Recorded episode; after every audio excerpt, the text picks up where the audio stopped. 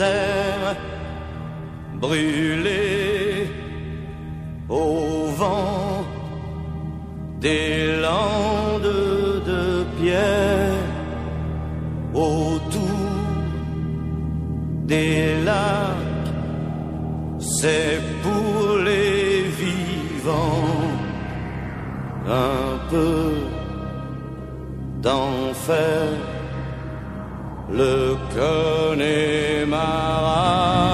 Ο λόγος στο σχέδιο είναι σχέδιο.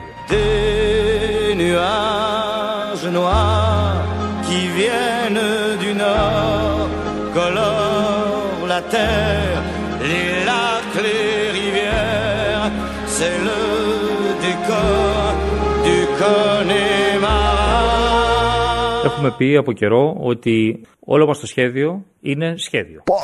Αυτό είναι ένα δυναμικό σχέδιο. Αναπτύσσουμε το σχέδιό μας για τον Μάιο και πάντα με σχέδιο. Ποιος τους τα έχει γράψει όλα αυτά? Χτες το ακούσαμε από τον Πρωθυπουργό Κυριάκο Μητσοτάκη. Μάλλον προχτές το είπε ο Κυριάκος Μητσοτάκης. Χτες ο κυβερνητικός εκπρόσωπος, το ακούμε σήμερα εμείς, γιατί είμαστε λίγο καθυστερημένοι. Και παίζουν με τη λέξη σχέδιο. Και επιμένουν ότι το σχέδιό τους είναι αυτό που λέει η λέξη σχέδιο. Ότι τι άλλο θα ήταν. Ένα σχέδιο είναι μόνο σχέδιο, δεν μπορεί να είναι κάτι άλλο. Αν ήταν κάτι άλλο, θα ήταν άλλο.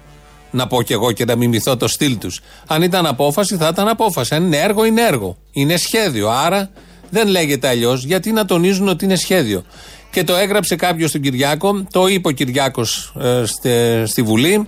Το ακούσαν και από κάτω οι υπουργοί. Και επειδή πρέπει να αντιγράψουν το μεγάλο ηγέτη και να τον θαυμάσουν και με αυτόν τον τρόπο, αρχίζουν και αυτή την. Ε, Την κουλαμάρα αρχίζουν και τη λένε όλοι. Από εκεί και πέρα, βέβαια, ο Πέτσας χθες δεν είπε μόνο αυτή την κουλαμάρα, άρχισε να λέει κι άλλα.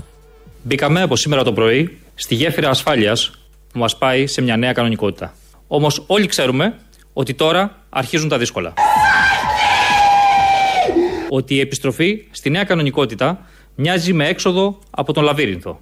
Και όλοι εμείς, σαν το Θησέα, πρέπει να ακολουθήσουμε ευλαβικά τον μύτο της Αριάδνης για να βγούμε ασφαλείς από το λαβύρινθο της πανδημίας του κορονοϊού.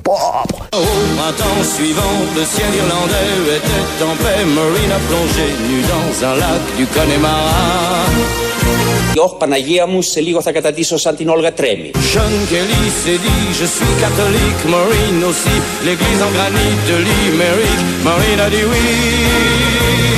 Έχουμε πει από καιρό ότι όλο μας το σχέδιο είναι σχέδιο. Και έχω πει επίσης από την πρώτη στιγμή ότι αυτή η διαδικασία, αυτό το σχέδιο, και είναι ένα καλά μελετημένο σχέδιο, είναι αυτό το οποίο λέει λέξη σχέδιο. Το σχέδιο λοιπόν είναι σχέδιο. Και ο Μάης δεν είναι Μάρτης, μην το ξεχάσουμε. Ο ίδιος μάλλον τα έχει γράψει αυτά. Δεν είναι ο Κυριάκος, του τα γράφουνε.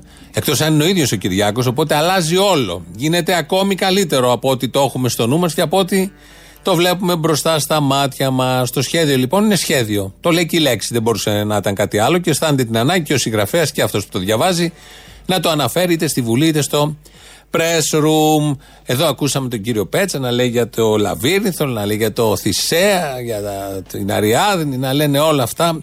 Δεν χρειάζονται. Η πανδημία και όλο αυτό που περνάμε δεν χρειάζεται καμία παρομοίωση. Από μόνο του στέκει το γεγονός και μπορούμε όλοι να καταλάβουμε, χωρίς να το έχουμε ξαναζήσει, τι ακριβώς συμβαίνει. Δεν έχει ανάγκη υποστήριξης από σχήματα λόγου, μεταφορές, παρομοιώσεις και όλα τα υπόλοιπα. Αλλά μιας και το έκανε ο κύριος Πέτσας, να ακούσουμε, γιατί σε ανύποπτο χρόνο, σε ανύποπτο, ο Κυριάκος Μητσοτάκης, ο Πρωθυπουργός και σωτήρας όλων ημών, είχε αναφερθεί περίπου σε αυτό το θέμα.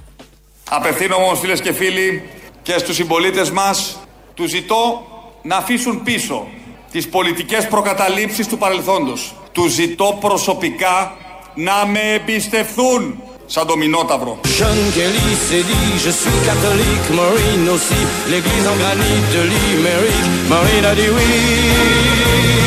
Να με εμπιστευθούν σαν το Μηνόταυρο. Κάτι πίνουνε όλοι αυτοί εκεί μέσα, δεν εξηγείται αλλιώς. Ή τους έχει χτυπήσει καραντίνα στο κεφάλι, ε, ανεξαρτήτως αν είναι κουρεμένοι ή όχι, γιατί ο κύριος Πέτσας άρχισε να αλαλάει μετά το κούρεμα. Από όταν δηλαδή ανέβασε τη φωτογραφία που κουρεύτηκε στο σπίτι του, μέχρι τότε ήταν πολύ σοβαρός τέλεχος, ένας πολύ σοβαρός άριστος αυτής της κυβέρνησης. Από εκεί και πέρα καταλάβαμε ότι κάτι δεν πάει καλά και ο άνθρωπος κάνει ό,τι μπορεί σχεδόν καθημερινά, με το σοβαρό του πάντα ύφος, να αποδεικνύει αυτό, ότι δεν πάει κάτι καλά. Μπορεί εμείς να τα λέμε όλα αυτά, γιατί είμαστε προκατηλημένοι, ε, δεν είμαστε σε αυτή την παράταξη, δεν είμαστε με τους άριστους. Ευτυχώς όμως υπάρχει υπάρχουν άνθρωποι της τέχνης, εργάτες που είναι πολύ της μόδας, της ε, τέχνης, όπως ο κύριος Σμαραγδής, ο σκηνοθέτης που θα γυρίσει και ταινία με τη ζωή του Τσιόδρα. Ακούσαμε χθες το απόσπασμα. Θα ακούσουμε τώρα ένα άλλο απόσπασμα από τον σκηνοθέτη Σμαραγδή, ο οποίος με πολύ μετρημένα λόγια, ήπιους τρόπους έκφρασης, μιλάει για τον Κυριάκο, για τον Τσιόδρα και για τη χώρα. Η Ελλάδα ήταν τυχερή που βρέθηκε αυτός ο άνθρωπος εκεί. Σε ευχαριστώ, Βανίγερο. Εμείς οι Έλληνες ήμασταν τυχεροί. Ο καθηγητής όμως ήταν τυχερός που βρέθηκε ε, αυτός ο πρωθυπουργός, ο οποίος έχει όμοια χαρίσματα με αυτό που έχει ο καθηγητής, και έτσι αυτή η διάδα έφτιαξε αυτό το θαύμα, διότι περί θαύματος πρόκειται, διότι δεν είναι μόνο ότι μας πήγε στο σωστό μονοπάτι για να φύγουμε από αυτό το σκοτάδι, ας πούμε, του αόρατου εχθρού, ήτανε ότι απεκατέστησε τη φήμη της χώρας μας στο εξωτερικό μέσα σε ένα μήνα. Γίνανε θαύματα. Σε ευχαριστώ, Βανίγερο. Εάν προσέλθουμε σε αυτό και το θαύμα που έγινε στον Εύρο, η χώρα μας πια μοιάζει να είναι άτρωτη. Δηλαδή έχει πάρα πολύ καλή ηγεσία.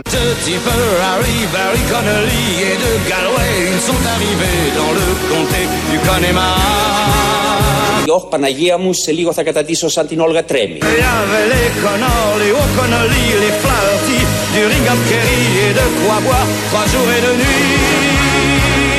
Τι κάνεις εσύ εδώ, δεν έχεις καμιά νυχτερίδα να μασουλήσεις? Να μασουλήσεις νυχτερίδα? Δεν μας βρίσκεται κάποια, είναι η αλήθεια. Αυτή τη στιγμή εδώ θα τη μασουλούσαμε, μασουλάγαμε, αλλά δεν έχουμε νυχτερίδα. Είναι ο Βελόπουλος που κάνει αυτή την παρακίνηση και την παρότρινση. Ο άλλος που φοβάται μην καταντήσει σαν την Όλγα Τρέμη είναι ο Τσακαλώτος. Και ο Σμαραγδής, ακούσατε, η χώρα είναι άτρωτη, ε, μίλησε για θαύματα, μετρημένα, πολύ μετρημένα, ε, με χαμηλούς τόνους αναφέρθηκε και έγλειψε, θα μπορούσε να πει κάποιος, αν δεν ξέραμε την έννοια του ρήματος, τον Πρωθυπουργό, τον Τσιόδρα, και επειδή επίκειται και μια ταινία, μπορείτε να, μπορεί να δούμε όλοι να χρηματοδοτείτε εκατό τοις εκατό από το Υπουργείο Πολιτισμού.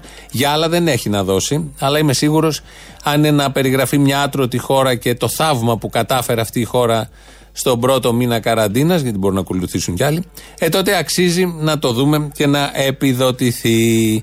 Θα πάμε τώρα στην Καλαμάτα. Έχει γίνει viral ένας ηλικιωμένος και αυτό είναι τίτλος τιμής, γιατί σήμερα αν δεν γίνεις με κάποιο τρόπο viral στο διαδίκτυο και αλλού, και άμα γίνεις στο διαδίκτυο σε παίρνουν και τα άλλα τα κανάλια, άμα δεν γίνεις viral δεν υπάρχεις. Παλιά λέγαμε να γίνεις βίντεο, όχι, έχει σημασία τώρα να γίνεις βίντεο, αλλά να γίνεις viral βίντεο, γιατί δεν έχεις κανένα νόημα στη ζωή. Ο Καλαματιανός λοιπόν λέει: από έναν κινδυνεύουμε όλοι, από τη γυναίκα μας. Περιφέρεται στα μαγαζά, θα αρχίσουν τα κομμωτήρια, που εμείς θα φοβόμαστε τώρα τη γυναίκα μας. Εγώ είπα στα παιδιά, αν πεθάνω από τη γυναίκα θα πεθάνω.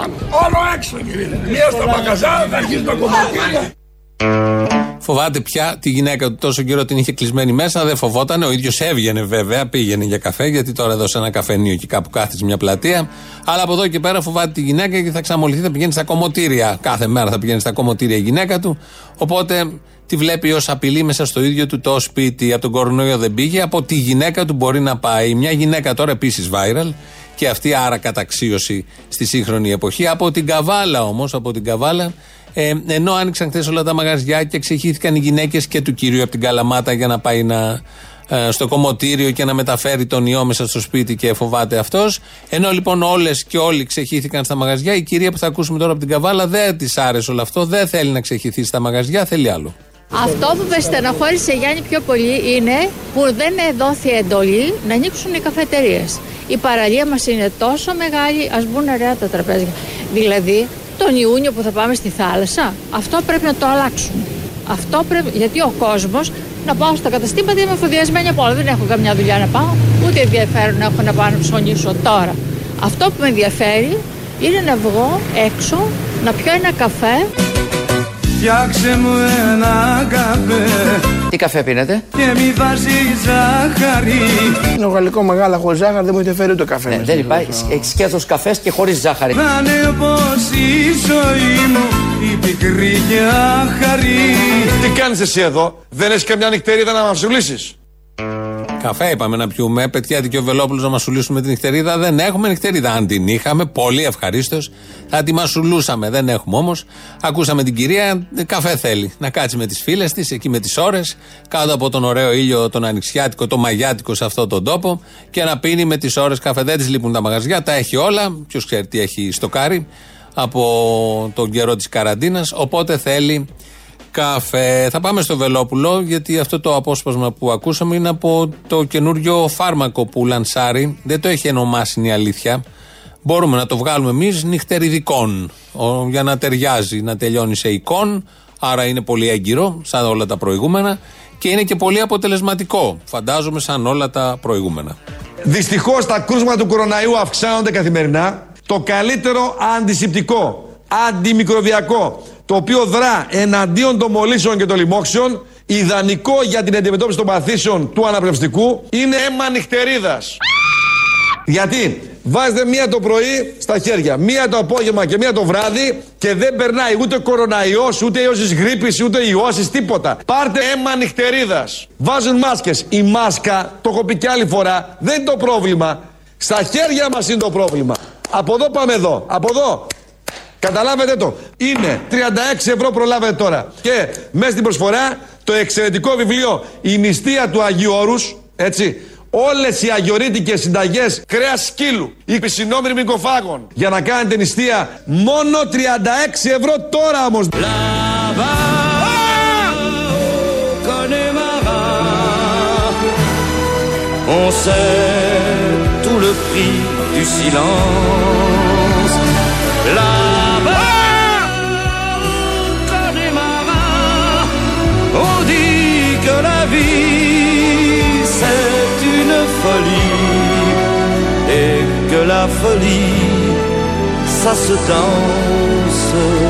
Με αίμα νυχτερίδας αποτρέπετε κάθε μικρόβια από τα χέρια σας. Δεν θα έχετε μικρόβια. Είναι αντισηπτικό, φυσικό, είναι φυσικό, είναι αίμα νυχτερίδας. Μία επάλυψα κάνετε το πρωί, μία το μεσημέρι, μία το βράδυ, κάνετε δεκαεπτά χειραψίες. Δεν κολλάτε τίποτα. Όχι δεκαοκτώ, μέχρι δεκαεπτά. Μετά θέλει ανανέωση για να αρχίσετε πάλι, μέχρι να συμπληρωθούν δεκαεπτά ολόκληρες χειραψίες. Είναι των νυχτεριδικών. Δεν το ονόμασε, το ονομάζουμε εμείς, δεν νομίζω να έχει αντίρρηση. Η ονομασία πληρεί όλες τις προδιαγραφές που έχουν τα φάρμακα του Βελόπουλου. Να τελειώνει σε εικόν. Και από εκεί και πέρα όλα λύνουν το ίδιο πρόβλημα. Είτε τελοπών πάρεις, είτε βυζαντινών πάρεις, είτε απορροφητικών, είτε εντερικών, είτε αυτοκρατορικών. Όλα αυτά είναι πραγματικά φάρμακα ε, του Βελόπουλου. Έχουν την ίδια αποτελεσματικότητα. Και να μην γιατρέψει το ένα, θα γιατρέψει το άλλο. Οπότε να τα πάρετε δε όλα μαζί. Είστε σούπερ θωρακισμένοι μαζί με το αίμα νυχτερίδας των νυχτεριδικών. Έχετε κάνει την καλύτερη επιλογή. Τσακαλώτος. Τσακαλώτος μας λείπει, η αλήθεια. Θα μπορούσε να μείνει στο Υπουργείο, ε, να είναι και ο Σταϊκούρας, να είναι υπουργός και ο Τσακαλώτος, ώστε να τον βλέπουμε περισσότερο, να μιλάει, να πασχίζει, επειδή είναι και μαρξιστής, μην τα ξεχνάμε αυτά, να πασχίζει για το καλό της οικονομίας, για το καλό των πολλών, επειδή ακριβώς είναι μαρξιστής. Ε, μας εκμυστηρεύτηκε κάτι ο κύριος Τσακαλώτος. Σήμερα το πρωί πήρα την απόφαση ότι ίσως υπάρχει Θεός. Γιατί ξύπνησα και με το δεύτερο καφέ μου είδα την Όλγα Τρέμη.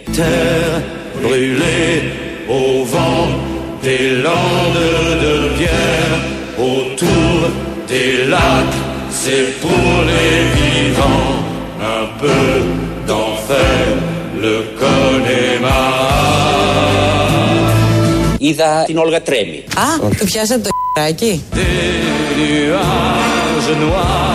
Qui viennent du nord, colorent la terre, les lacs, les rivières, c'est le décor du Connemara.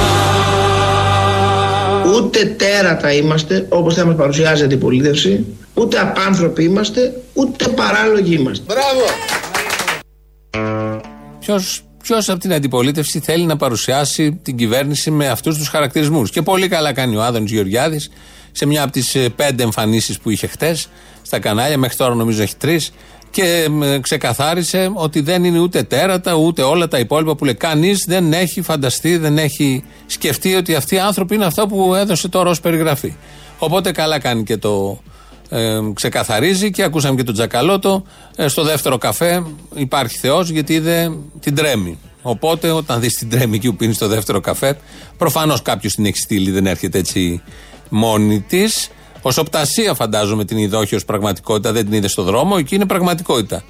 Ε, όπως λέει και το σχέδιο που είναι σχέδιο, η πραγματικότητα είναι πραγματικότητα. Εδώ ήταν όνειρο, φαντασίωση, δεν ξέρω εγώ τι άλλο. Και φτάσαμε με τον Τσακαλώτο εδώ να πούμε ότι σαν σήμερα το χίλια οκτακόσια δεκαοκτώ γεννήθηκε ο Κάρλ Μάρξ. Ο Κάρλ Μάρξ.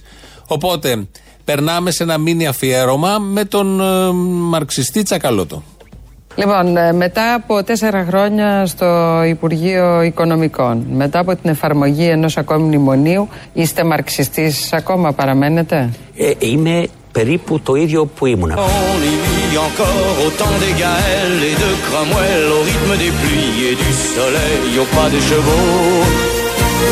Έχω προωθήσει Ας... από, το, από, το, από το τηλεοπτικό μου βιβλίο που λέει το ίδιο το κεφάλαιο, ναι, του Μάρξ. Uh-huh. Λέει κατευθείαν, έχω πουλήσει πάρα πολλά αντίτυπα μάλιστα.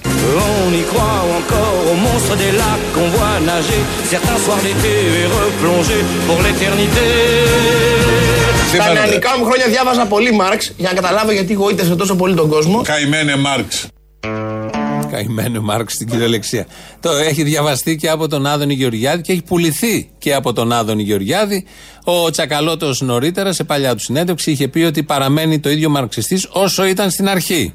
Καθόλου δηλαδή, γιατί ούτε στην αρχή ήταν και κυρίως δεν ήταν όταν του δόθηκε ευκαιρία να εφαρμόσει οικονομικές ε, θεωρίες ή δεν ξέρω εγώ τι άλλο, στο πλαίσιο πάντα του μαρξισμού. Στα λόγια βεβαίως είναι πολύ μαρξιστής, παραμένει, ξεκίνησε, είναι μαρξιστής.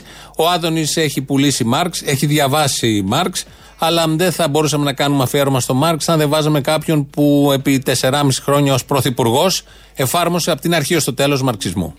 Ο Μάρξ χαρακτήρισε κάποτε τη γαλλική εξέγερση της κομμούνας του Παρισίου ως έφοδος στον ουρανό. Εμείς, επιτρέψτε μου να πω, χρειαζόμαστε σήμερα μια ευρωπαϊκή, δημοκρατική και ειρηνική έφοδο, αλλά έφοδο στη γη.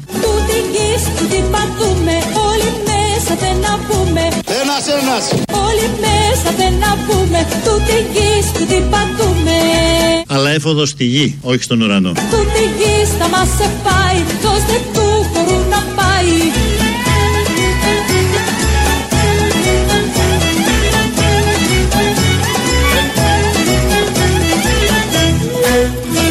Και μιας και βρισκόμαστε σε αυτόν τον ιστορικό χώρο, να θυμηθώ και μια φράση του Μάρξ. Ας μου το συγχωρέσετε, που έλεγε ότι ένα φάντασμα πλανιέται πάνω από την Ευρώπη, το φάντασμα του κομμουνισμού έλεγε τότε. Εγώ θα πω ότι το φάντασμα τώρα είναι το φάντασμα του ΣΥΡΙΖΑ.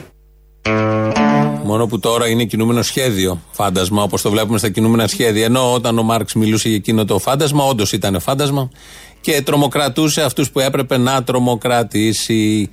Κάνουμε ένα μίνι αφιέρωμα εδώ, επειδή σαν σήμερα το χίλια οκτακόσια δεκαοκτώ γεννήθηκε ο Κάρλ Μάρξ, ο Κάρολος, ο θείος Κάρολος όπως τον λένε. Μάρξ, είπαμε να σταθούμε στους πιο μεγάλους μαρξιστές που έχουμε ζήσει στη δική μας γενιά σε αυτόν τον τόπο. Γι' αυτό ακούσαμε τον Τσακαλώτο, γι' αυτό ακούσαμε τον Αλέξη Τσίπρα, γι' αυτό ακούσαμε και αυτόν που έχει εμπορευθεί και έχει διαδώσει το μαρξισμό, που είναι ο Άδωνης Γεωργιάδης και τον έχει διαβάσει. Αλλά υπάρχει και ένας που δεν πάει ο νους σας, που όμως έχει διαβάσει Κάρολο Μάρξ. Ε, μου θύμισε ένας φίλος, με αφορμή μια συζήτηση που έκανα πριν από κάποιες μέρες, στην οποία αναφέρθηκα και στον Κάρολο Μάρξ, ένα ρητό του. Καλύτερα ένα άθλιο τέλος παρά μια αθλιότητα χωρίς τέλος. Αυτά υποστήριζε ο Καρλ Μάρξ.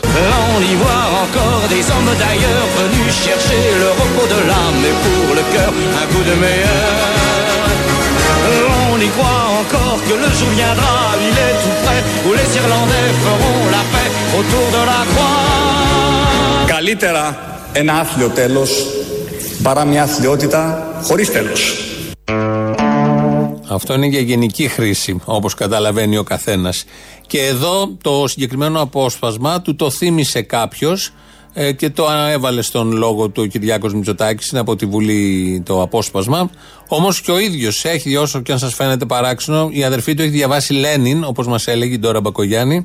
Ο ίδιος ο Κυριάκος Μητσοτάκης, πέρα από την εξορία τα πρώτη, τους πρώτους έξι μήνες, και μετά έχει και στο Πανεπιστήμιο κυρίως, έχει διαβάσει ε, Κάρολο Μάρξ.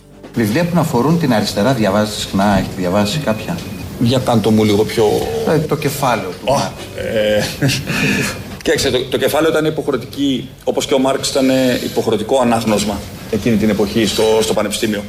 Καμία... Δηλαδή το, το κεφάλαιο θα πεις το έχεις διαβάσει όλο. Το κεφάλαιο το έχω διαβάσει όλο, βέβαια. Οπα!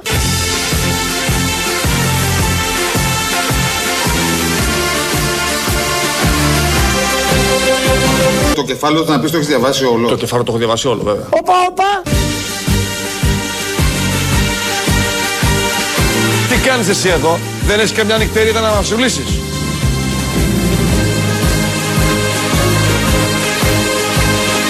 Ω, Παναγία μου, σε λίγο θα καταντήσω σαν την Όλγα Τρέμη. Το κεφάλαιο θα πεις το έχεις διαβάσει όλο. Το κεφάλαιο το έχω διαβάσει όλο, βέβαια. Ακούστε, καταρχήν όλοι μας έχουμε περάσει από τη φάση που διαβάζαμε πολύ Λένιν.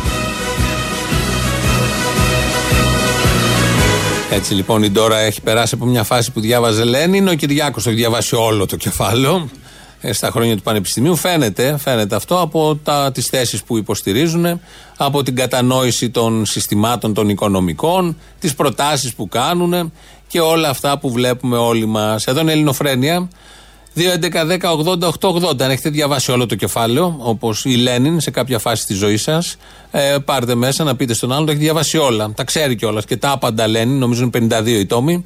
Και το κεφάλαιο.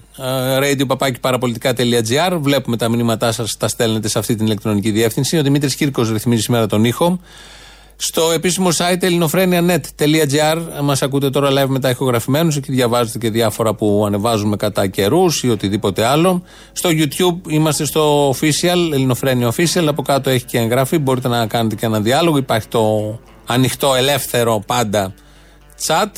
Και έχουμε λαό, το πρώτο μέρος του λαού μας πάει και στις πρώτες διαφημίσεις. Έλα με την πρώτη. Τι χαρητήρια, τι κάνεις αγόρι, καλά? Καλά, εσύ? Καλά, εδώ άκουγα τώρα την εκπομπή και λέγε να κάνουν ταινία τη ζωή του Τσιόδρα. Του Τσιόδρα, βεβαίως, γιατί όχι. Ναι, ναι. Πώς θα κάνουμε support στους art workers? Πρώτα θα ξεκινήσουμε ναι. από αυτούς που γλύφουν λίγο παραπάνω. Τι να κάνουμε τώρα? Α, μπράβο. Αλλά μπορώ να σου πω και εγώ ένα πολύ ωραίο. Επειδή κάποιος που είναι επιστήμονας δεν μπορεί να πιστεύει στο Θεό, μπορεί να πείτε ο σκιτζής που μας λέει παπαγιές. Ωραίος τίτλος για ταινία. Γιατί μόνο ο σκιτζής μπορεί να είναι κάποιος ο οποίος πιστεύει στο Θεό. Επιστήμον δεν μπορεί να είναι. Ντροπή σου. Με αγάπη Δημητράκη. Άντε γεια. Γεια σου Δημητράκη. Αποστολή. Έλα. Γιορτάζω, έχω γενέθλια. Γιορτάζεις, μπράβο, μωρή, πόσο είσαι? Τα χρόνια του Χριστού, τριάντα τρία. Εκείνος είχε την αξιοπρέπεια όμως μετά και ξέρεις. Μήπως και εσύ. Να σου πω, πες μου χρόνια πολλά. Ναι, χρόνια πολλά, τι θες? Ευχαριστώ. Να σου πω, έχω ένα θέμα τώρα που τελειώσει το θέμα με το δεκατρία μηδέν τριάντα τρία. Πώς θα σε αποθηκεύσω να σου στέλνω μηνύμα που την είχαμε τη δικαιολογία για τον άντρα μου, ας πούμε, αλλά τώρα πια πώς θα γίνει? Α, τι θα λέμε, ε? έντεκα πενήντα δύο κάνουμε. Τι είναι αυτό? Οι καταγγελίες. Α, ναι, σωστά, έχεις δίκιο, το ξέχασα. Ε, καταγε... Πες ότι έχω βάλει τραπέζια μέσα. Ότι έχω μαγαζί, ξέρω εγώ. Okay. Και ότι έβαλα τραπέζια μέσα. Ωραία, ωραία. Το έχουμε. Το και δεν φοράμε και μάσκα.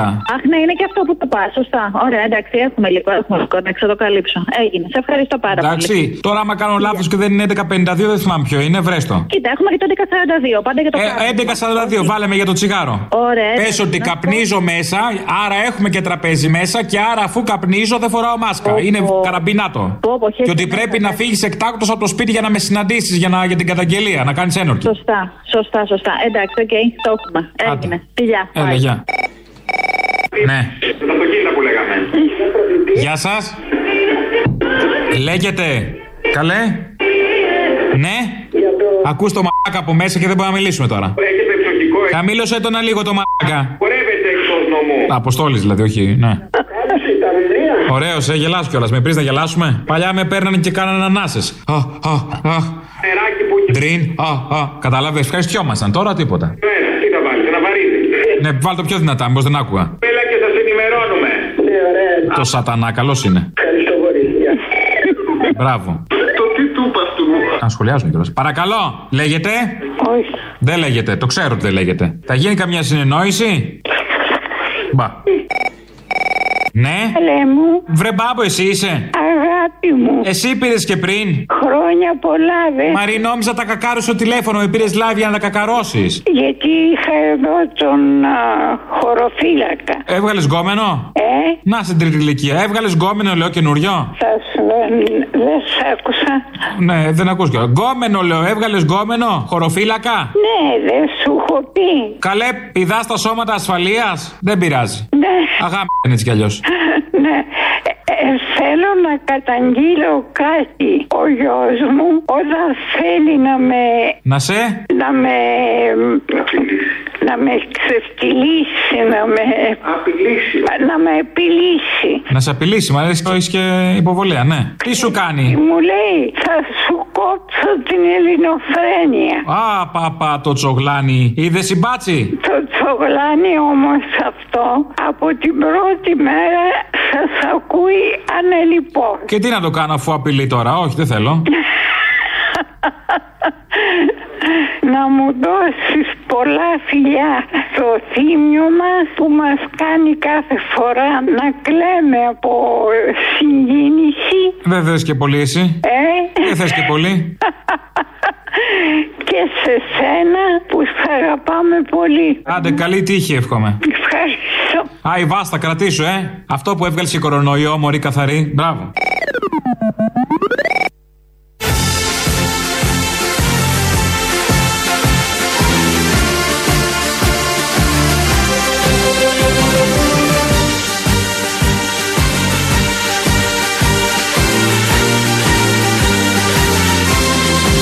Έχουμε πει από καιρό ότι όλο μας το σχέδιο είναι σχέδιο. Αυτό είναι ένα δυναμικό σχέδιο. Αναπτύσσουμε το σχέδιό μας για τον Μάιο και πάντα με σχέδιο. Τι ωραίος που εξελίσσεται, τι ωραία που εξελίσσεται ο κύριος Πέτσας. Δεν του το είχαμε από την αρχή, γιατί όλοι αυτοί που είναι πολύ σοβαροί, ε, όχι επειδή όντως είναι μέσα τους σοβαροί, επειδή μιλάνε αυστηρά, στα κάτα, δεν γελάνε καθόλου, είναι και κινούνται βάσει κειμένου. Με θες, θες λίγο καιρό να καταλάβεις τι παίζει με αυτούς τους τύπους. Σιγά σιγά από το κούρεμα και μετά ο Πέτσας εξελίσσεται σε πολύ μεγάλο αστέρι και νομίζω θα ανοίξει τα φτερά του, φαίνεται, γιατί μέσα σε ένα μήνα από το κούρεμα, κάπου εκεί ίσως και λιγότερο, έχει κάνει πάρα πολλά βήματα, πάρα πολλά βήματα και είμαστε μαζί του, του συμπαραστεκόμεθα, συμπαριστάμ που, έλεγα, που έλεγε και ο Σιμίτης προσπαθώντας να πει τη λέξη συμπαριστάμεθα, δεν την είπε ποτέ. Έτσι λοιπόν συμπαραστεκόμαστε στον κύριο Πέτσα, του ευχόμαστε τα καλύτερα, το όχι, το όχι να ξεδιπλώσει, να αφαιθεί, όπως συμβαίνει με όλους, με όλους αυτούς τα μεγάλα ταλέντα, τα μεγάλα ταλέντα της τέχνης, γιατί αυτοί είναι οι πραγματικοί εργάτες της τέχνης. Έχει έρθει η ώρα να ακούσουμε ειδήσεις από την ελληνική αστυνομία. Είναι η αστυνομική τίτλη των ειδήσεων σε ένα λεπτό. Στο μικρόφωνο ο Μπαλούρδος, δημοσιογράφος Μάρκος. Άψογα χτενισμένη και κουρεμένη εμφανίστηκε η Σοφία Βούλτεψη δεύτερη μέρα ανοίγματος των κομμωτηρίων και απευθυνόμενη στους δημοσιογράφους ρώτησε «Το μαλλί πώς είναι?» επαναφέροντας στην επιφάνεια μια εμβληματική φράση που σημάδεψε ανεξίτηλα τη σύγχρονη πολιτική ιστορία του τόπου. Συγκέντρωση στα πρότυπα του ΠΑΜΕ πραγματοποίησε σήμερα το πρωί ο Βασίλης Λεβέντης. Τηρώντας τις αποστάσεις, ο πρόεδρος της Ένωσης Κεντρών, μόνος του και χωρίς οπαδούς, συγκεντρώθηκε στην πλατεία Συντάγματος, θέλοντας να περάσει τις πολιτικές του απόψεις. Στα σχετικά πλάνα από ντρόουν, φαίνεται ο Βασίλης Λεβέντης εντελώς μόνος του να τηρεί αποστάσεις από τους οπαδούς γύρω του που δεν υπήρχαν. Στον απόϊχο της συγκέντρωσης του ΠΑΜΕ την Πρωτομαγιά έρχεται να προσθεθεί η ερώτηση βουλευτών του Μέρα είκοσι πέντε στη Βουλή για την διατάραξη ειρήνης των περιστεριών της πλατείας. Οι συγκεντρωμένοι του ΠΑΜΕ ενόχλησαν την ήσυχη ζωή των περιστεριών της πλατείας, αναφέρεται στη σχετική ερώτηση, ενώ σημειώνεται χαρακτηριστικά ότι κανείς από τους διαδηλωτές δεν έλαβε υπόψη του τον εύθραυστο ψυχισμό των περιστεριών. Απόψες στις εννιά χειροκροτάμε τους κομμωτές και τις κομμότριες σύμφωνα με παρένεση της Μαρέβας Γκραμπόφσκι-Μητσοτάκη. Η κίνηση αυτή της κυρίας Γκραμπόφσκι-Μητσοτάκη θέλει να υπογραμμίσει τον τιτάνιο αγώνα που θα δώσουν οι εργαζόμενοι στον χώρο της κόμωσης. Το ιδιαίτερο αυτή τη φορά είναι ότι με την γνωστή Νταλίκα θα κυκλοφορεί στους δρόμους της Αθήνας και η Άλκης της Πρωτοψάλτη, η οποία ανεβασμένη στην καρότσα της θα πετάει τσατσάρες στον κόσμο. Thank you. Καιρός. Καιρός να πήξουμε τα πάρκα, τις πλατείες και τις παραλίες για να κλειδαμπαρωθούμε πάλι μια ώρα αρχίτερα.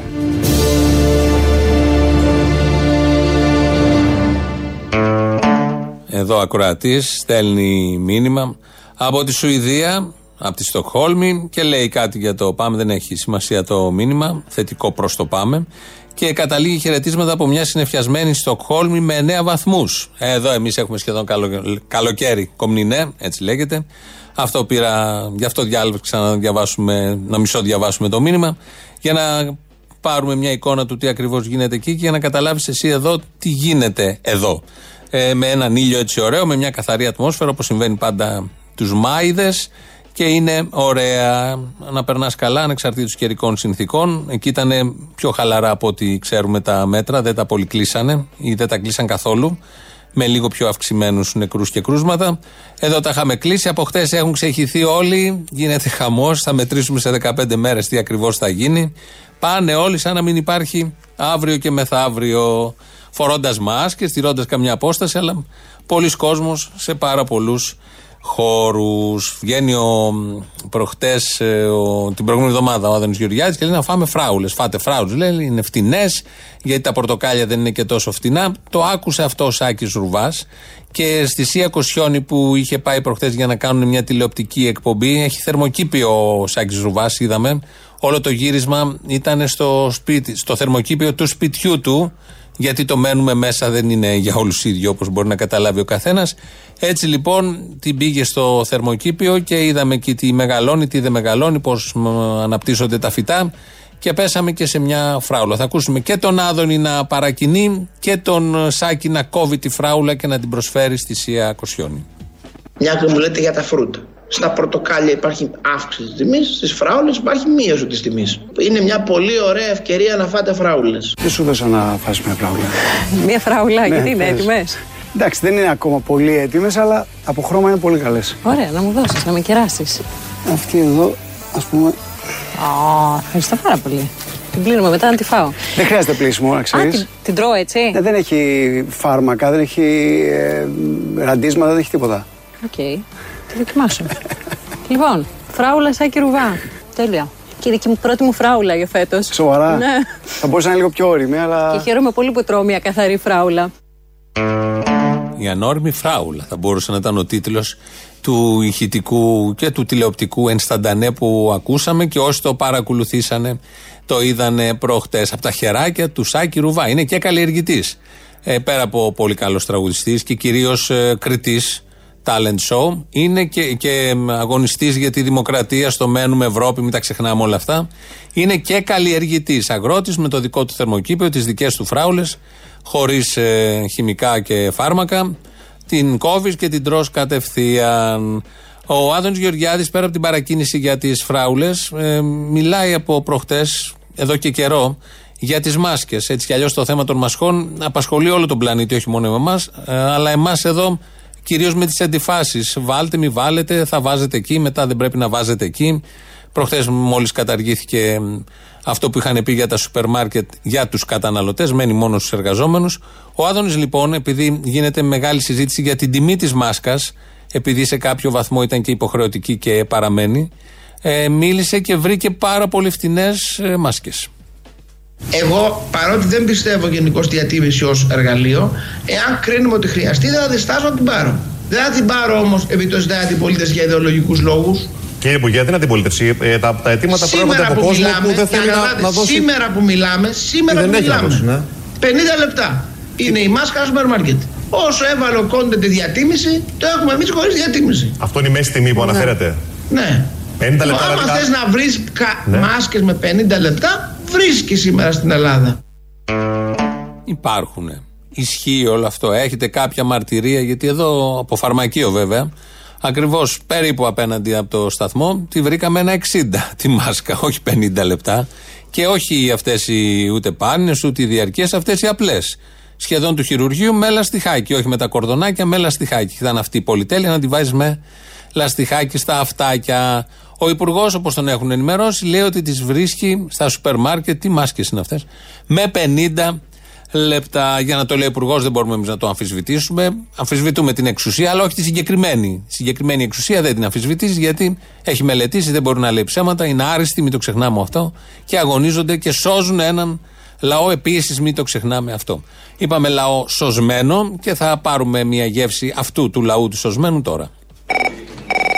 Δύο πράγματα σοβαρά και δύο ανούσια. Αυτό φοβάμαι. Ε, πάμε από τα νούσια. Να πάμε από τα νούσια. Ε, τι τα σοβαρά τώρα, να γελάσει ο καθυπηγραμμένο. Ωραία, τώρα, επειδή είμαστε γνωστοί άρρωστοι. Λες ρε μαλάκα, λες έτσι μου έρχεται. Αποστόλη. Αποστόλη μου. Είπες μαλάκα. Το ξέρω ότι ήταν της αγάπης. Να κατέβεις σε επόμενες εκλογές, ας πούμε, λέω εγώ τώρα, ο Τσίπρας με τη γεννηματάκη να είναι η, η κεντροαριστερά και να κατέβει ο, Τσι, ο Μητσοτάκης με το Βελόπουλο και να είναι, ας πούμε, το άλλο μέτωπο. Λέω εγώ τώρα, μήπως το μαγειρεύουν κάπως έτσι. Όχι, αποκλείω. Μα τι σχέση έχουν, δεν υπάρχει σύγκληση απόψεων. Αυτό δεν υπάρχει σύγκληση. Αυτό είναι, είναι, είναι πολύ μεγάλο εμπόδιο. Κατά τα άλλα, γιατί τη θέληση την έχουμε. Μα από πού και ως πού, είναι τι κοινό έχουν, πες μου. Τον Άδωνη θα μου πεις, ναι. Τι άλλο κοινό έχουν, το Βορύδι θα μου πεις, ναι. Ε, τι άλλο κοινό έχουν, το Παπατζηλίκι θα μου πεις, ναι. Ε, δεν βλέπω και τόσα. Τον ίδιο Πρωθυπουργό θεωρούν καλύτερο και οι δύο. Ο Βελόπουλος θεωρεί καλύτερο το Μητσοτάκη. Οι Νεοδημοκράτες θεωρούν το Μητσοτάκη. Καλά πάει εκεί πέρα, δεν υπάρχει πρόβλημα. Θα λύσει και τα χέρια στη γεννηματά. Πάμε στο δεύτερο ανούσιο. Ασχοληθείτε λίγο με τον Πέτσα, ρε φίλε. Αυτό το παιδί είναι ταλέντο. Α, ναι, ότι είναι, είναι. Είναι, είναι ταλέντο, δηλαδή. Είναι αυτό που λέμε αυτή... πέτσα πάλι, πέτσα πάλι, ωε, ωε, αυτό είναι. Η ενημέρωση δώδεκα και μισή που κάνει εκεί πέρα, στη κυβερνητική ενημέρωση, είναι πραγματικά ένα, ένα, ένα, ένα μαργαριτάρι, ένα, είναι, είναι το καλύτερο μέρος της ημέρας. Ο τύπος βγαίνει και λέει πριν μια εβδομάδα, αυστηρή σύσταση δώδεκα με έξι το βράδυ να μην κυκλοφορείτε, και βγαίνει σήμερα δημοσιογράφος και του κάνει ερώτηση δώδεκα με έξι το βράδυ, γιατί υπάρχει αυστηρή σύσταση να μην κυκλοφορούμε, και αν είναι να είναι σύσταση, γιατί να μην γίνει η απαγόρευση. Και απαντάει αυτός, παιδιά, δεν υπάρχει ούτε σύσταση ούτε απαγόρευση, λέει, τι είναι αυτά, δεν είναι μια χαρά. Θυμίζει εποχές, θα έλεγες, Χρήστου Πρωτόπαπα. Oh, είσαι παλιός. Θα έλεγες εποχές, θυμίζει η Ευάγγελο Αντώναρου. Ο Αντώναρος ήταν αγαπημένος. Εγώ θα διαφορήσω εκεί πέρα, γιατί αυτός ήταν καλύτερος από τον Πέτσα. Ο Αντώναρος. Θα άλλαζε μέσα στην ίδια πρόταση τα πράγματα. Δεν Α, ναι, αυτό ναι. Ότι ήταν... ε, πιο έμπειρος μόνο, τώρα άλλη εποχή. Λοιπόν, πάμε και στα σοβαρά τώρα. Το support art workers και όλους τους ανθρώπους της τέχνης, οι οποίοι τους έχει γράψει τα αρχεία τους αυτή η κυβέρνηση, πρακτικά και τελείως εμφανώς. Καλό είναι να το θυμηθούμε και αύριο, γιατί κάτι θα κάνουν. Κάποια κοροϊδία θα βρεθούν να. Μάζεψε τάχα μου ο Μητσοτάκης ότι και καλά θα κάνει κάτι. Παπαγιές. Θα γίνει δύο-τρεις συναυλίες στους δικούς του, αυτούς που ανεβαίνουν στις νταλίκες και αυτοί που παίρνουν εκπομπές στις ΕΡΤ. Γιατί σε χαλάει να έχεις κάθε Δευτέρα εκπομπή Σαββόπουλο, κάθε Τρίτη εκπομπή ε, συναυλία Πορτοψάλτη. Όχι, όχι, δεν με χαλάει. δεν με χαλάει. Ιδανικά θα μπορούσε να βάλει και κάθε Τετάρτη μια εκπομπή, κάτι ξέρω εγώ, συναυλία με τους παπαγάλους του Sky. Δηλαδή να έχει και ένα κελάιτισμα μέσα σε όλο αυτό. Καταρχάς έχεις τη βύση στο Μέγκα.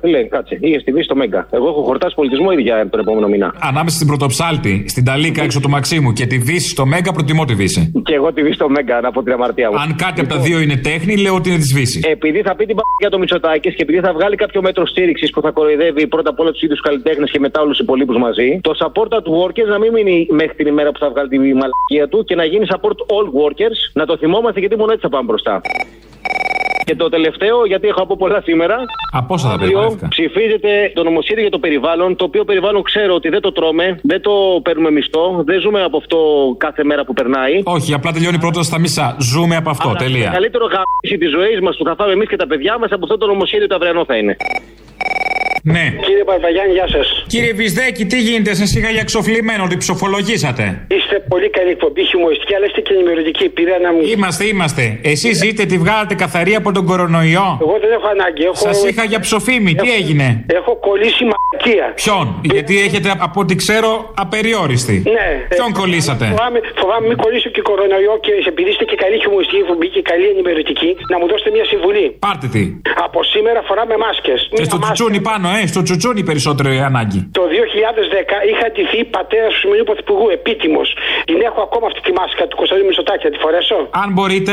Ευχαριστώ. Αλλά στείλτε και μια selfie, μην πάει χαμένο.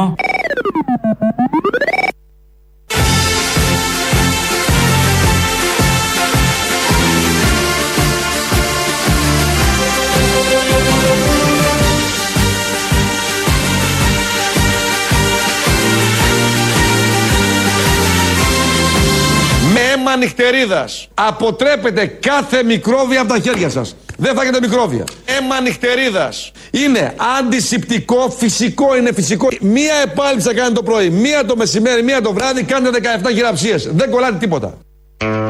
Θα έχουν όλοι κόκκινα χέρια βέβαια με τις χειραψίες της δεκαεφτά. Η δέκατη έβδομη μπορεί να έχει ξεθυμάνει λίγο, αλλά μόλις ξαναβάλετε το φυσικό αίμα νυχτερίδας, θα ξανακοκκινήσουν και θα μπορείτε να αρχίσετε αντίστροφα πάλι να μετράτε τις δεκαεφτά χειραψίες. Εδώ τα φάρμακα του Βελόπουλου τα πουλάμε και εμείς, γιατί μόνο ο Βελόπουλος. Και εμείς θέλουμε να συμβάλλουμε στην δημόσια υγεία και στην επιστήμη. Στην επιστήμη. Ε, σαν σήμερα γεννήθηκε ο Μάρξ, το είπαμε και πριν, οπότε να συνεχίσουμε λίγο το μίνι αφιέρωμα, γιατί ξεχάσαμε έναν κορυφαίο μαρξιστή. Η γνώση ε, σιγά σιγά γίνεται μια μεγάλη εξουσία, μια σημαντική εξουσία για να μπορούμε να σχεδιάσουμε το μέλλον μας. Και πιστεύω εδώ είναι ένα πολύ ε, σημαντικό στοιχείο ε, για όσους ε, από τη γενιά μας και οι περισσότεροι της γενιάς μας είχαμε επαφή με τον μαρξισμό είτε με τον α ή με τον β τρόπο, είχαμε επαφή με τον μαρξισμό είτε με τον α ή με τον β τρόπο, ε, μιλώντας για, τα, για την, ε, τον, ε, τα μέσα παραγωγής και ποιος ελέγχει τα μέσα παραγωγής. Όταν μιλάμε για την κοινωνία της γνώσης και γίνεται η γνώση όλο και περισσότερο το βασικό εργαλείο, τα μέσα παραγωγής σε μεγάλο βαθμό γίνονται, γίνεται η γνώση. Μην έχετε απέτηση να καταλαβαίνετε ό,τι λέει ο Γιώργος, γιατί από ένα σημείο και μετά χάθηκε ο συρμός, ο συνειρμός, χάθηκαν όλα. Δεν έχει σημασία. Γιατί όταν κρατάμε ότι είναι μαρξιστής και όλοι σε κάποια φάση με τον α ή β τρόπο, γιατί υπάρχουν πολλοί τρόποι να προσεγγίσει τον Μάρξ, φάνηκε αυτό από την δράση του Γιώργου Παπανδρέου στην Πρωθυπουργία και στην πολιτική γενικότερα. Οπότε α ή β τρόπος. Η Μαριλίζα που ήταν γραμματέας του Πασόκ, Μαριλίζα Ξενόγιαννακοπούλου, και τώρα είναι στα, στο ΣΥΡΙΖΑ, στέλεχος πολύ μεγάλο. Ε, προφανώς με τον α τρόπο είχε διαβάσει τον Μάρξ. Συντρόφισσες και σύντροφοι, ο Μάρξ μας δίδαξε ότι σε κάθε εποχή απελευθερώνει η συνείδηση της ανάγκης. Σήμερα η προοδευτική και αριστερή συμπόρευση με το ΣΥΡΙΖΑ και τις προοδευτικές δυνάμεις είναι η μεγάλη ανάγκη της εποχής μας. Ναι, φάνηκε, είναι α τρόπος. Είναι η ανάγνωση με τον α τρόπο. Ο κύριος που ακολουθεί, καραμπινάτος μαρξιστής, είναι με το β τρόπο. Εγώ δηλώνω αριστερός. Μπράβο!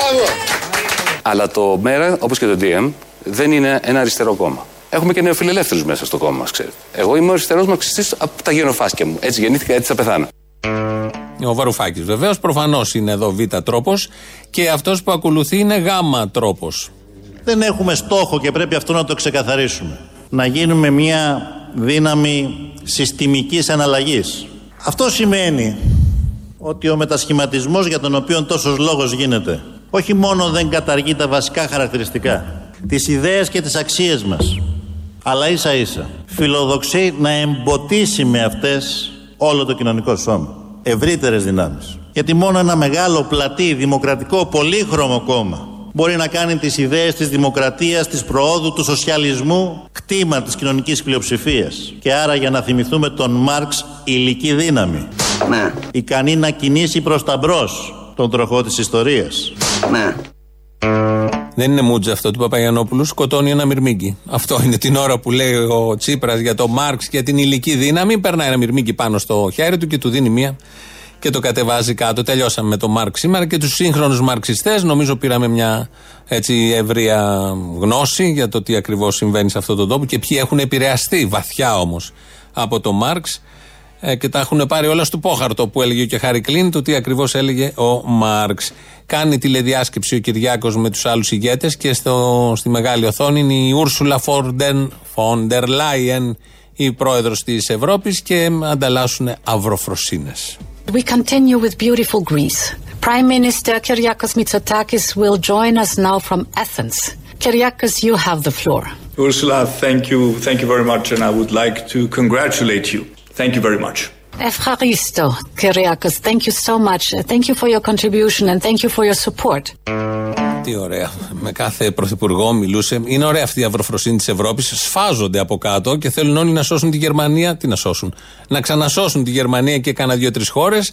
Τον Νότο τον έχουν για πέταμα, αλλά όμως αυτή η αυροφροσύνη, όταν κάνουν τις τηλεδιασκέψεις ή τις επίσημες συναντήσεις, δείχνει και την αστική ευγένεια που έχουν όλοι οι Ευρωπαίοι ηγέτες. Σαν σήμερα το δύο χιλιάδες δέκα, πριν ακριβώς δέκα χρόνια, είχαμε και τα τραγικά, τραγικότατα επεισόδια, να το πούμε, στην Μαρφίν. Μια τεράστια πορεία, μεγαλειώδης πορεία. Ήταν οι πρώτες του μνημονίου, γιατί στην Βουλή συζητιόταν το πρώτο μνημόνιο. Ε, τέτοια ώρα ήταν περίπου, μεσημέρι, ίσως και λίγο πιο μετά. Είχαμε τους τρεις νεκρούς. Την Αγγελική Παπαθανασοπούλου, τριάντα δύο ετών, ήταν και έγκυος τον τέταρτο μήνα. Τον Επαμινόνδα Τσακάλι, τριάντα έξι ετών. Και την Παρασκευή Ζούλια, τριάντα πέντε ετών. Αυτά συνέβησαν σαν σήμερα στη Μαρφίν. Και άκουγα νωρίτερα τον Πρωθυπουργό Κυριάκο Μητσοτάκη στο, στη Βουλή να λέει θα αναρτηθεί εκεί μια πλάκα. Σωστό, να θυμούνται και θα γράψει ποτέ. Ποτέ πια θα γραφτεί σε αυτήν την πλάκα. Θα πρέπει κανείς να, όντως είναι σωστό να γράψουμε ποτέ πια, να θυμηθούμε όμως και κάποια πράγματα, ότι καταδικάστηκαν τρεις. Έγινε δίκη, καταδικάστηκαν τρεις. Ο διευθύνων σύμβουλος της Μαρφίν, ο υπεύθυνος ασφαλείας του κτηρίου και η υπεύθυνη του καταστήματος. Αυτοί οι τρεις καταδικάστηκαν γιατί δεν υπήρχε στο συγκεκριμένο κτίριο έξοδος κινδύνου. Ήταν, ήταν κλειδωμένη, γιατί υπήρχε μάλλον, αλλά ήταν κλειδωμένη. Και για να ανοίξει ήταν απαραίτητη η χρήση τηλεχειριστηρίου, το οποίο βρισκόταν στην κατοχή της διευθύντριας, η οποία δεν το πάτησε και ποτέ. Εργαζόμενη στη δίκη, κατέθεσε πως είχε γίνει μια φορά επίδειξης χρήσης των πυροσβεστήρων και μια άλλη πως είχαν διανεμηθεί στο προσωπικό ενημερωτικά φυλάδια για θέματα πυροπροστασίας. Δεν είχε γίνει καμία άσκηση ποτέ για τέτοια θέματα, όπως πρέπει να γίνεται σε όλα τα μεγάλα κτίρια, χώρους που δουλεύουν εργαζόμενοι, πολυόροφα, και το καταλαβαίνει ο καθένας. Σύμφωνα με το κατηγορητήριο, ε, όχι μόνο δεν είχε δοθεί εντολή στους υπαλλήλους να εγκαταλείψουν τις θέσεις τους πριν τον εμπρισμό, όταν ήδη υπήρχαν φόβοι για σοβαρά επεισόδια, αλλά αντίθετα τους είχε δοθεί η οδηγία να εργαστούν κανονικά. Όντως πρέπει ένα ποτέ πια να υπάρχει απ' έξω. Τα τρία στελέχη της τράπεζας καταδικάστηκαν σε ποινές φυλάκισης είκοσι δύο ετών, θα εκτίσουν τα δέκα, και η διευθύντρια, οι δύο, και η διευθύντρια σε πέντε έτη και ενός ε, μήνα. Εκ των υστέρων έγινε γνωστό ότι οι υπάλληλοι βρίσκοντας στην τράπεζα εκείνη τη μέρα, παρόλο που είχε κηρυχθεί γενική απεργία, από φόβο μία, μην απολυθούν. Γιατί ξέρουν όλοι ότι από εκεί θα περάσει η πορεία. Είναι, δεν τα λέω όλα αυτά για να θώσουμε τίποτα, δεν έχουμε καμία τέτοια πρόθεση. Ήταν φρικαλέες οι εικόνες, τις θυμόμαστε όλοι, στα μπαλκόνια οι εργαζόμενες να φωνάζουν, όμως το ποτέ πια σωστό. Και δεν, το, ένα, ένα σοβαρό κίνημα δεν επιτρέπει να γίνονται τέτοια, να καίγονται άνθρωποι ζωντανοί. Όμως το ποτέ πια πρέπει να αναφέρεται και σε άλλα θέματα, όπως αυτά που συνέβησαν ε, μέσα σε αυτό το κτίριο και όπως συμβαίνει σε πολλούς χώρους εργασίας που με την ε, τραγική αυτή αφορμή βγήκαν όλα στην επιφάνεια. Θα πάμε κατευθείαν στο λαό, γιατί δεν χωράει κάτι άλλο. Ε, θα σας αποχαιρετήσουμε με αυτές τις ε, σκέψεις. Έχουμε το τρίτο μέρος του λαού, όπως ακούσατε. Μας πάει στο μαγκαζίνο, εμείς τα υπόλοιπα θα τα πούμε αύριο. Γεια σας. Λέγεται. Χαίρετε. Χαίρετε. Ποιο χαίρετε, ρε παιδί, όλοι. Δεν ξέρω ποιο χαίρετε, κύριε. Κάποιοι χαίρονται. Μη φωνάζεις. Ό,τι θέλω θα κάνω. Όχι, δεν είναι, θα κάνεις ό,τι θέλεις. Κάποτε μας έλεγες ότι ο Κούλης τίνος είναι παιδί και εκείνα και τα άλλα. Τώρα τα πήρες μπορεί κουφάλα, έτσι. Ε, τι να κάνω, έπεσε τον Παγιόκο. Support art workers. Τι να κάνω, να. Έτσι μπορούσαμε να πάρουμε λεφτά, έτσι πήραμε. Σημασία έχει το εξής, ότι από εδώ και στο εξής θέλω κάθε μέρα να μου βάζεις τον Άδωνη όταν έλεγε ότι είναι ψεύτες και κλέφτες.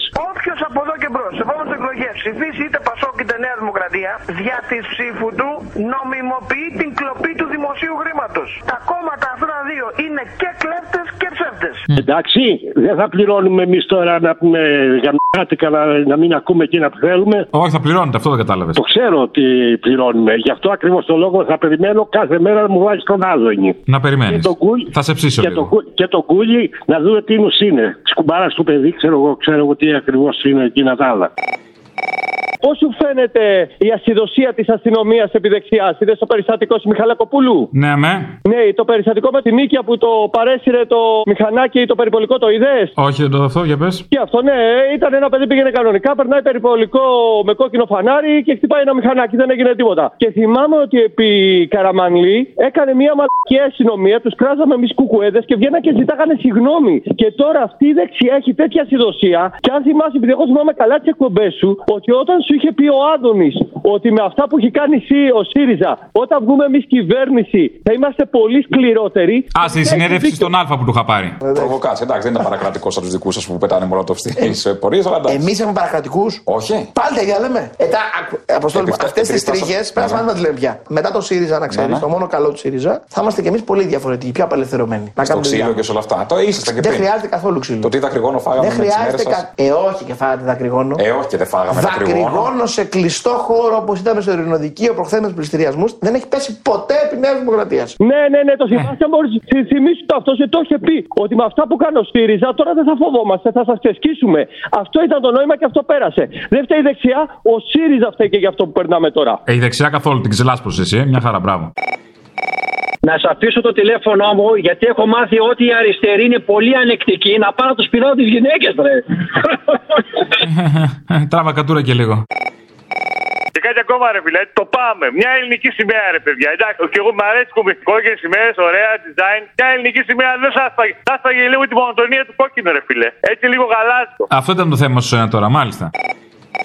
Καταρχάς θέλω να πω συγχαρητήρια. Γιατί? Όταν βγάλατε το δικηγόρο του Δημάκη, να. Χαίρομαι πάρα πολύ που πήρε το δρόμο του το παλικάρι αυτό, γιατί άκουσα ότι τελείωσε η απεργία πείνας. Ισχύει. Θα γυρίσει τον Κορυδαλό, αμήν. Τι να πω, μεγάλη μου χαρά. Συγχαρητήρια για το Κουκουέ, για την, για την όλη στάση που κράτησε. Και από την άλλη μεριά βέβαια που δεν πήγανε εναντίον. Ναι. Έλα, Αποστόλη. Έλα. Έλα, μικροτρούτσου το σειράκι. Αχ, αχ, έλεος. Που γελάω τώρα με τα τηλεφωνήματα το δεύτερο μέρος. Εσύ, Αποστόλη, έχετε σκεφτεί ποτέ να πληρώσετε, να δίνετε δικαιώματα στον Άδωνη και σε όλους τους καραγκιόζηδες, τους αρίστους? Τι, τι, τι. Να τους πληρώνετε δικαιώματα, ρε παιδί, για το υλικό που σας δίνουν στην εκπομπή. Το έχετε σκεφτεί ποτέ? Όχι, βέβαια, σιγά μην τους πληρώνουμε κιόλας. Τι είμαστε. Μη σας ζητήσουνε, καλύτερα να το θέσω έτσι. Μη σας ζητήσουνε. Εμάς ζητάμε τη φορολογία, μην ανησυχείς. Και ένα δεύτερο, τελευταίο. Εγώ σήμερα αποφάσισα αντί να βγω έξω, τον έβγαλα έξω. Αλλά δεν βρήκα τίποτα. Τον έβγαλες, τον έβγαλες, ποιος το κατάλαβε, ούτε εσύ. Άμα δεν φαίνεται ούτε στον καθρέφτη στο ένα μέτρο, τι να το κάνεις, άστο. Δεν μπορώ, είσαι θεός, ρε. Κάτω κερματοδέκτη κατευθείαν να, να βγάλεις και τίποτα. Δεν μπορώ, με τρέλα, λες. Έλα, γεια.